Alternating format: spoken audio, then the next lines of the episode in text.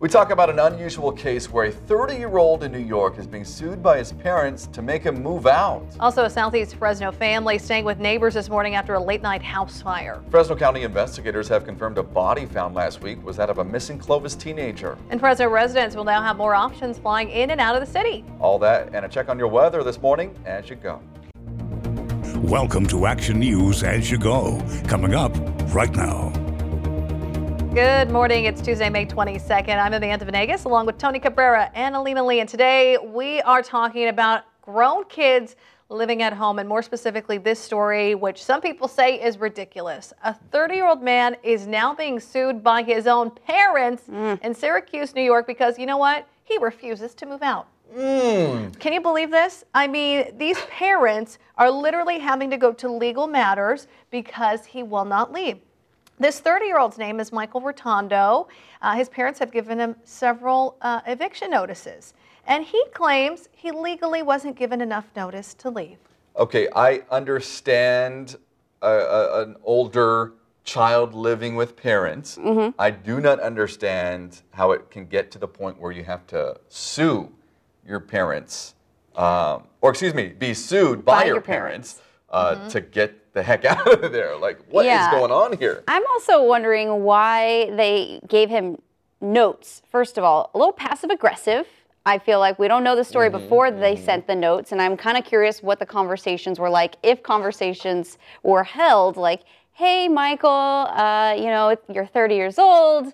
I think it's time to move out. You know, maybe if he has a stable job, maybe he can't afford to move out. I don't know what the case. We don't know what it is. But I think it's kind of interesting to know that they gave him several handwritten notes or typed up letters. The reason, I don't know, you guys know about tenant laws. I mean, you can say, hey, you can't do that to me. I deserve a right. People squat in your house, right? Say you go away on vacation and somebody comes in your house. They legally can say, well, I'm squatting here. You have to give me enough time and notice. People have too many, you know. This is true. But he's a family member, or he is a family member. So there's a difference. He's 30 years old. Apparently, the son is saying, well, the family is saying, hey, he's 30. He doesn't pay our bills. He doesn't pay for the food. He does not help out. He doesn't even do chores. Yeah, this is my first reaction is, dude, get out of there. Grow up. Get out of that house. Right. You're 30 years old. It's time to, does he have a girlfriend? I'm curious. Maybe he can. I don't know. What girlfriend is going? Know. Girlfriend, boyfriend, whatever. I don't know. But I'm big on enabling. You know, when parents sometimes enable their child to be a certain way, there's obviously something. This guy was obviously raised in a certain way to make him feel like this is okay, that I can stay at home. I don't have to help with my family's expenses. I don't have to help out around the house. I mean, shoot, he's a spoiled brat. Exactly. That's what he is. A spoiled brat. And, I don't want to place blame on the parents, but just a little bit here. I mean, we have young kids, okay? But one of the things I think is, how am I going to teach my son to be a productive individual? Because I'm not going to be there for the rest of his life to do everything for him.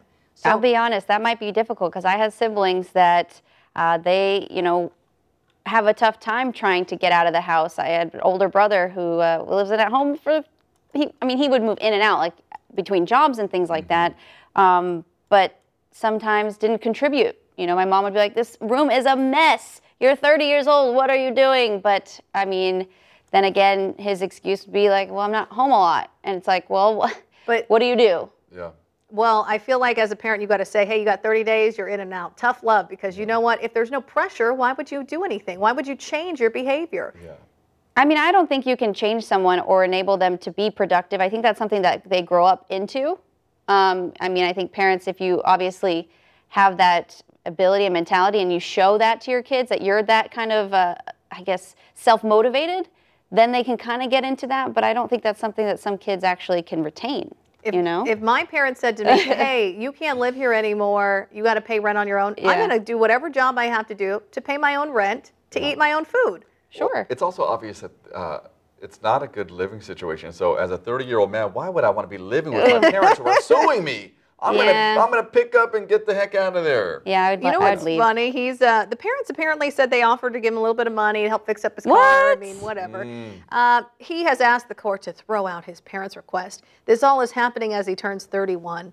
I don't know about you guys. I when I moved back to California from out of state initially when I started working here. I lived with my parents for a short time. Mm-hmm. I love my parents, but I was like, oh, I need to. I've been living on my own 10 years. I need to live on. I know the feeling. I mean, even if I were given the chance to go and live back home, I would love to be able to not have to spend any money. I would be great, you know, thinking I'm in my 20s. I can go back home, live with my parents, maybe let them take care of me. But then I think, oh my gosh, they're going to hold this over my head for the rest of my life. Like, we helped you out, and you owe us now. That's your job as a parent, though. Any parent to hold things over your head? No. Well, maybe sometimes. But you know, when your child, no matter how old they are, everyone always says they're always your child. Of course, they're always your baby. But you know, when they're taking advantage of you, that's a whole different thing. Mm-hmm, but when you know, when a grown child needs help, a parent's going to help them. But there's a fine line between spoiling that child and truly helping them and move on and become a real adult. Okay. Time to move on. Well, Dr. Phil in the house. We're going to take a quick break, but we'll be back in just a bit with our weather and our stories of the morning. Hey, Central Valley, there's a new way to get your news. The all-new ABC 30 News app, powered by you. Your interests, your neighborhood, news and weather. Yeah, it's got that too. See the news you care about and only the alerts that affect you. The ABC 30 News app. No other app does local like this. Search ABC 30 in your app store. All right, it's Tuesday of the week, just getting started. So let's find out how the weather is looking today. Alina, it seems like temperatures are warming up a little bit. Yeah, later on today, we're actually going to see high temperatures in the low to mid 80s, so closer to our average highs for this time of year, which is obviously what we typically see during late May. And we'll be seeing another round of showers and thunderstorms in the mountains this afternoon, maybe even one or two of those storms passing through the foothills. For the most part, though, warmer temperatures tomorrow still expected, high temperatures in the mid to upper 80s, then cooling back down as we approach this upcoming weekend. I think our temperatures could get back into the upper 70s as early as Friday, but the breeze will pick up, all due to a storm system that will move through the region.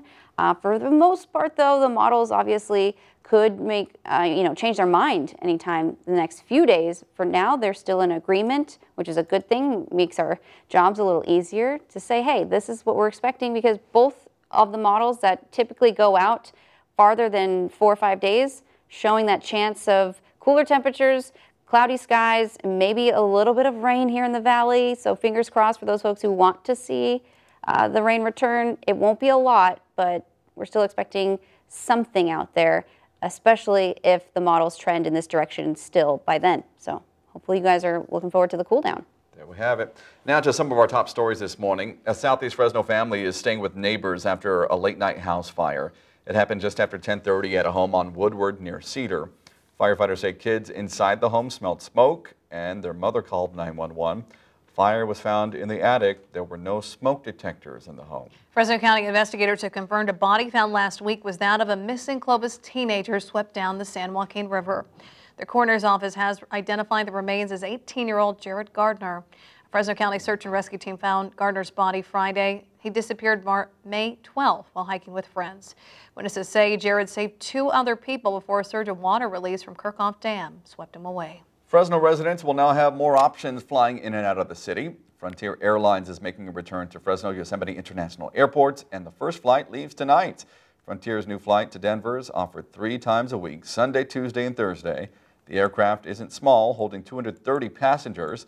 While it is inexpensive, it will cost extra, though, to bring on a bag or check one in. These low-cost airlines, this is their deal. I know. We're grateful for the low fares. Not happy about having to pay extra. I know. Watch out. I got to pay for a drink or whatever, but at least you can get to the Rockies in one straight shot. There you go. All right. That does it for today. Have a great day. And don't forget to subscribe to this podcast if you haven't already. And for more stories, head over to abc30.com.